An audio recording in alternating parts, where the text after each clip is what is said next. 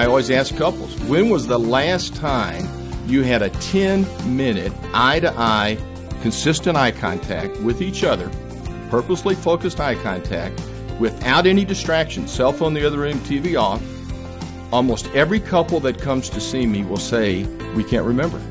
Some wise advice from Dr. Randy Schroeder, and uh, he'll be equipping you with more insights to help you better understand and better enjoy your spouse. Thanks for joining us today on Focus on the Family with your host, Focus President and author Jim Daly. I'm John Fuller.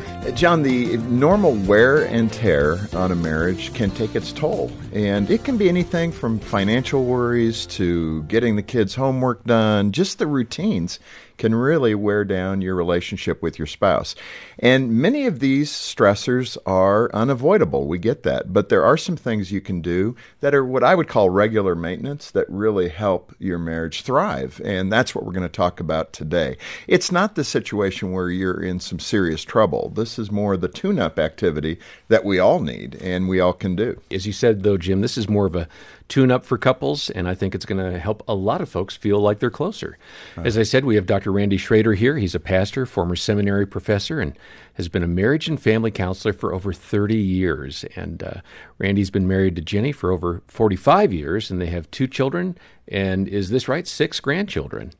Uh, his book is going to be the foundation of our conversation today. It's called Simple Habits for Marital Happiness uh, practical skills and tools that build a strong, satisfying relationship.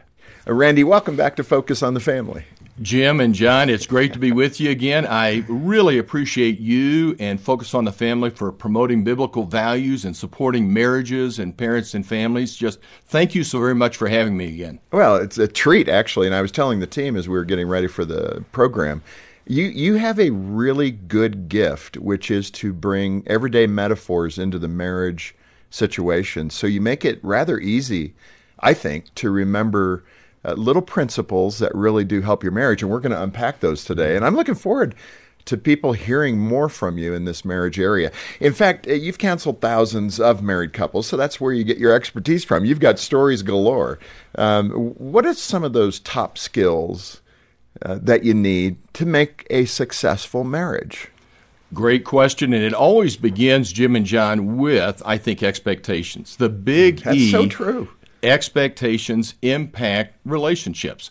Uh, the habits determine the quality of our life and our relationships, including marriage. And so, what uh, happens before marriage, Jim and John, are couples are meeting each other's expectations over and over. And that feels good, you know, to have your expectation met over and over. And so they decide to get married because they want that gratifying relationship for the rest of their life. And what happens, though, after marriage, often couples stop expressing their expectations that they so much desire and requesting different things, expectations from their spouse, and they forget it's all about the big E. Well, let me ask you this though, because do you think in the courtship phase that that expression is happening any differently? I mean, I I think of Jean and I when we were courting. I don't know that I was expressing my expectations mm-hmm. of our relationship, you, you, know, any differently than our first, second, third year of marriage. I, am not saying it was effective, but I, did, I, it doesn't catch my attention mm-hmm. that I was sitting down saying, "Well, Jane, here are the three things I really need from you."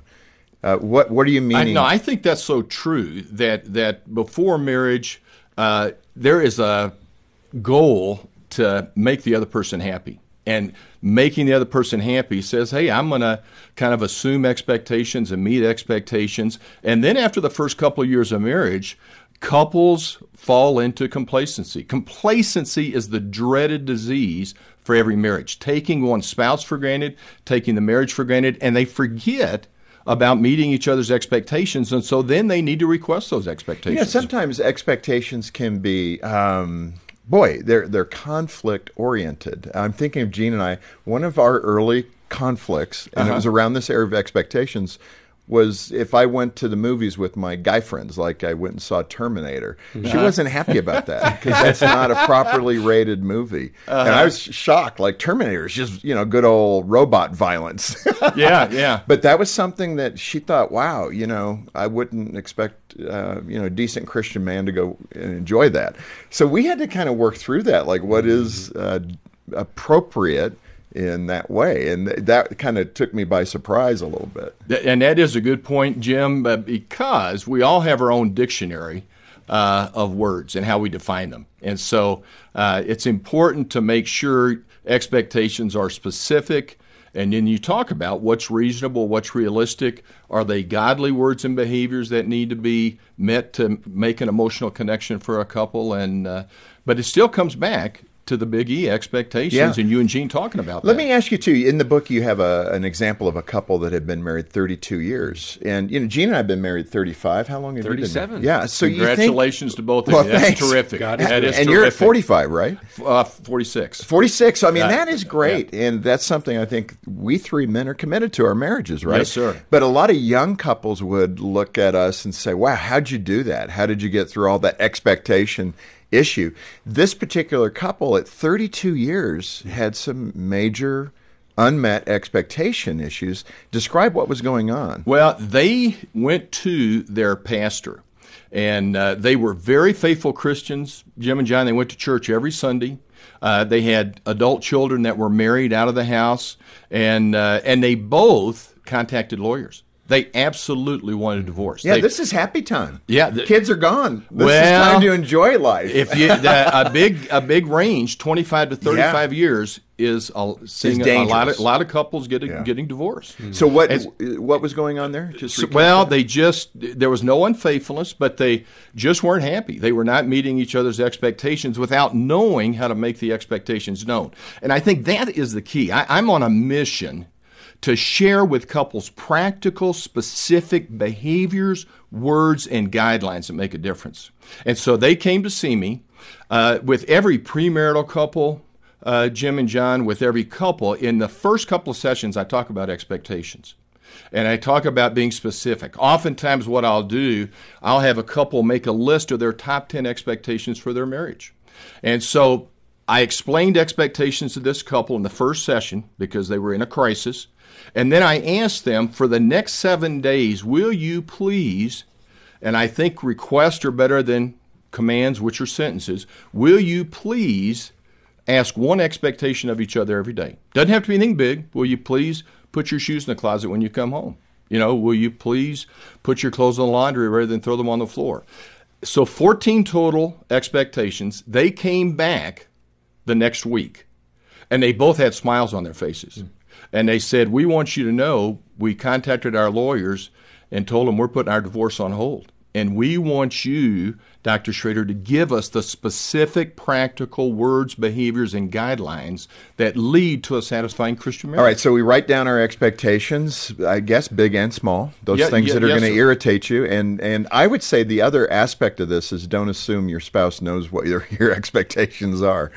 And they need to be specific. You know, when couples make a list of their top 10 expectations like premaritally, you know, because I do it with premarital couples too, they'll say, go to church. Right. Well, that's a good expectation, but what church? You know, how often are you going to go to church? Once a month, once a uh, year, Christmas and Easter, every Sunday. So it's good to be specific with those expectations. Yeah, that's good. All right, we have that down. Now we move into um, the idea of practical wisdom and those good wisdom habits. You you identify four. What are those four? These are. I, I really wish I had called them stay in love habits. These they are fall in love habits that need to become stay in love habits. And so, what do all couples premaritally do? Well, they go on a variety of dates and they uh, do a lot of fun things together all the time. Mm-hmm. And they also look into each other's eyes. They make uh, the heart, the Bible says the heart, the eye is the lamp of the body. They look into each other's eyes and they make a heart connection. They talk hours and hours premaritally. And again, they're meeting each other's expectations. And then premaritally, they give each other lengthy hugs and lingering kisses. And those four fall in love habits need to continue, Jim and John, after marriage. Unfortunately, after the second or third year of marriage, I would suggest to you, have no scientific facts, 95% of couples stop doing mm. the fall in love habits and, and that's what causes their hearts to go cold.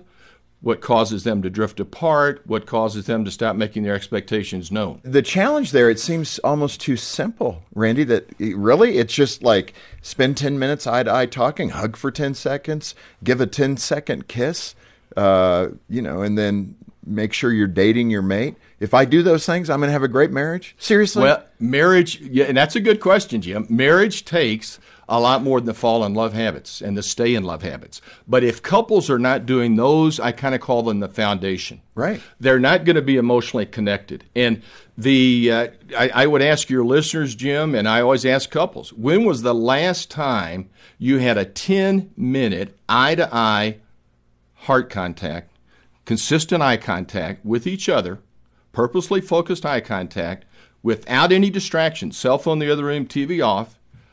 almost every couple that comes to see me will say, We can't remember. Yeah. We can't remember That's the last time we spent 10 minutes because couples are, you know, they may cook dinner together, clean up the uh, dishes together, but it's just passing eye contact. Just to look into each other's eyes like the three of us are doing Hmm. just doesn't happen after the second or third year of marriage. That complacency sets in. Uh, Randy, you describe in the book uh, something I'd really not connected, but it's the attractiveness of politeness. And that, you know, I, I hadn't thought about it that way. I just think of being polite as the right thing to do, but the attractiveness of being polite to your spouse. Well, and, and again, after the first few years of marriage, politeness kind of drops out. And, being extra polite, saying please and thank you and you're welcome. And uh, if there's a sneeze, God bless you. Uh, but when couples or spouses have affairs, it's often because uh, the other person is so polite and kind to them. In fact, I mentioned in my book uh, a husband who had an affair, and he, he said to me, he said the other woman wasn't really that attractive, but she was polite. She gave me compliments. She looked me in the eyes for a lengthy period of time. Wow, what so we all- just yeah, talked about. Yeah, things. Hmm. yeah. Uh, let's cover uh, two simple habits for resolving conflict. I mean, these are just all, like you said, John, great handles that you could rapidly uh, put to work. And hopefully, folks will get a copy of the book because there's so much we're not going to be able to cover. But the first uh, idea of resolving conflict is to stay inside the nines. Now, you're going to explain this, and I'm going to come back and say, could we make it inside the eights? Because I'm a morning person and not a night owl. But go ahead. Well, I actually was going to. I'm glad you said that, Jim. and I'm glad we're talking about this. So, what inside the nines means is there's never a serious discussion before nine in the morning or after nine at night. When I ask couples, when was the last time you had a big blow up? Almost 100% of the time, they'll say before nine in the morning or after nine o'clock at night. Now, Jim, you mentioned the eights, I, I, and, and I, one, one of the thing, one of the things I love about you, Jim, is your sense of humor. Uh, but yeah, I tell couples massage those guidelines. You know, but the thing is, when we're tired early in the morning or late at night, our feelings are tender, and so even though I'm a marriage expert and uh, help thousands of couples, my wife and I abide by that guideline because if we don't have the energy, what do we do? We blame our spouses and we don't look for solutions. So some couples, Jim, based on your eights, will say we're not going to have a serious discussion before 10 in the morning. We both Right. are not energized to look for solutions. We're going to look for blame. Or we're not going to have a serious discussion after 8 at night. You also mentioned it's important to sit uh, next to each other, not to stand and not to be across from each other. I mean, these are subtle things. I don't know that I would think of that, but it makes sense. And I'll ask couples when, when was the last time you had those three negative words, a fight, an argument, or a conflict, where either one of you standing, Jim and John, 100% of the time, 99%, they almost always say yes. One of us was standing. If I had the two of you yell right now, you could yell. If I have you stand up and yell, you would do a better job and you would yell louder. And so standing is an intimidating posture. Standing leads to poor listening. We can't listen as well. I mean, the three of us right now are not standing, we're sitting so we can look each other in the eye and listen well to each other. And so it's essential in the business world when there's an I need your help situation, where do they all sit? Around the conference table so they can look for solutions. In the marriage world, I suggest sit at the kitchen table and kind of sit adjacent because this is one time, Jim and John, couples don't want to look eye to eye because they're talking about a tense topic. And, s- and so they need to be able to kind of look away, you know, if we're kind of adjacent. And a lot of couples will hold hands. Okay. Uh, now that may not always work with kids. Some, if you have kids, sometimes they have to go to the bedroom and have two chairs there so they can be seated. But standing will lead to poor listening, leads to yelling, and and when couples implement stay inside the nines, I need your help, always be seated. It's amazing, amazing how their discussions improve. Hmm. Absolutely, I can certainly feel that. It, it might even feel a little awkward though to to do that at first until you get used to it. I think I'm more of a like sit across the table from you. Here's where we're going to go. Yes, sir. Yes, sir. Competitive mentality, you know. Well, and, and that puts you're right, Jim. That kind of puts that wall there, and, Yeah. and I uh, I appreciate you having me in the spring to talk about my parenting book. I suggest the same guideline to parents is to sit at the kitchen table, and it, when they talk to their kids, so they can listen and have good eye contact. Uh, Randy, I, I want to get through the last couple of uh, analogies here because, again, they're so good. You talk about uh, scratches, cuts, and lacerations, and this is really helpful. I mean, I love this. Uh, describe it. So I use a medical model: scratches, cuts, and lacerations. Scratches. If the three of us are working around the house and we scratch ourselves, you know, it's not hurts a little, maybe a little little uh, faint uh, mark on our skin, but we know that's going to heal up on its own. So we don't do anything with it.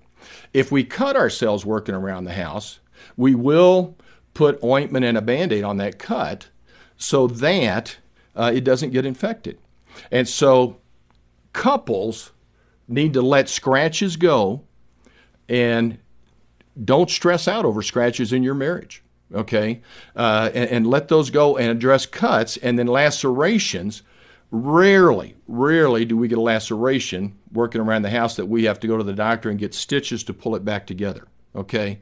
But uh, but and, and lac- laceration would for uh, my description would be adultery physical abuse, extreme verbal abuse, you know, those kind of things.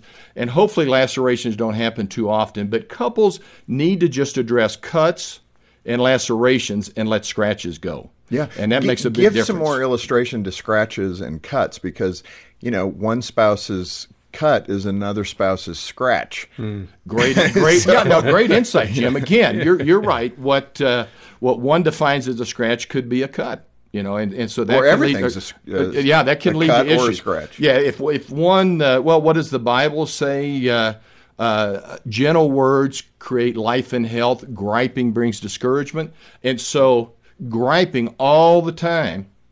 God's telling us in His Word, don't do that. That brings discouragement, and so we got to let those scratches go. So if I uh, and it that going back to the hug and the kiss, Jim and John, Jenny and I giving each other a lengthy hug, lingering kiss every day, and it's an odd date. Hopefully, it becomes natural, but it's an odd date, and I come, or come home and forget to give that to Jenny. Hopefully, if I've done it 300 days in a row, she would forgive me and say, "Randy just forgot." Not, not that she couldn't initiate, but hopefully she would just view that as a scratch, Right. you know, and just kind of let it go, and so not deal with it. You use an analogy of wallpaper um, about the importance of apologizing and forgiving. How, how does that work? These are so catchy. That's why they do work. if this room, and I know there's brick on the wall, but let's say there wasn't any brick, if this room was filled with steam and we wanted to wallpaper to beautify this room, uh, we could try to wallpaper till Jesus returns. but the, the walls will be damp and the wallpaper would just keep sliding down. So, what we would need to do is open the door, let the steam out of the room, let the walls dry, and then we can wallpaper the room and beautify it. Likewise, in a marriage, when a marriage is struggling, the heart is filled with the steam of bitterness and resentment. And apologizing and forgiving allows that steam to leave the heart so that hmm. the the heart can be beautified. The the we talked about the stay in love habits, the hug, the kiss, the out of heart talk. That's not going to stick if there has not been apologizing, forgiving for a cut or laceration to get that steam of bitterness out of the heart. That needs to be there first. And forgiveness is the core of our Christian faith. There are 125 references in the Bible to the importance of forgiveness for interpersonal relationships. And so that is the glue for brokenness for my marriage when it happens, for your marriage, for every marriage. And in that context, I think it's really important to hit the three uh, types of forgiveness or components of forgiveness that you illustrate. So the first one, Jim, is to say, I'm sorry I hurt you by, and to use the word hurt, you know, and, and be specific. I'm sorry I hurt you by calling you a name. I'm sorry I hurt you by forgetting to do that important uh, action. Uh, and, and that's the first step. Probably, though, the most important is the second one, which creates humility. Will you please forgive me? Huh. Uh, and that can be a tough one because it takes a lot of courage, a lot of humility for someone to ask, Will you please forgive me? And then the third part is to always use the forgive word. Couples should never say, No problem, that's okay, I'm over it, whatever. We always need to use the forgive word and forgive others as we have been forgiven. Now, there's two phrases I suggest I forgive you, or with God's help, I'll work at forgiving you. Well, there's so much here, Randy. You, you think of the habitual uh, sinner in, yes, in that situation, and you know there has to be balance in that. That people need to be responsible. We don't have time to cover all that. I do want to address, uh, and I think from the wife's perspective, if I can speak for Jean, uh-huh. but that that concept that maybe the wife feels like she is trying, she is putting in the effort. What we've talked about today may provide some additional tools that she hasn't thought about, but it's a very uneven effort. I'm giving 100% and he's only given 20%. What does she do with that angst uh, so she doesn't get the uh, humidity or the uh, steam of bitterness? Jim, another terrific question, and I'm glad you brought that up because wives are very committed to learning and growing most to be typically. healthy. Yeah, most typically. Yeah, yeah. I should say generally yeah, speaking. Yeah. yeah. you're right, Jim. Most typically, and uh, and husbands not so much. Okay, and so.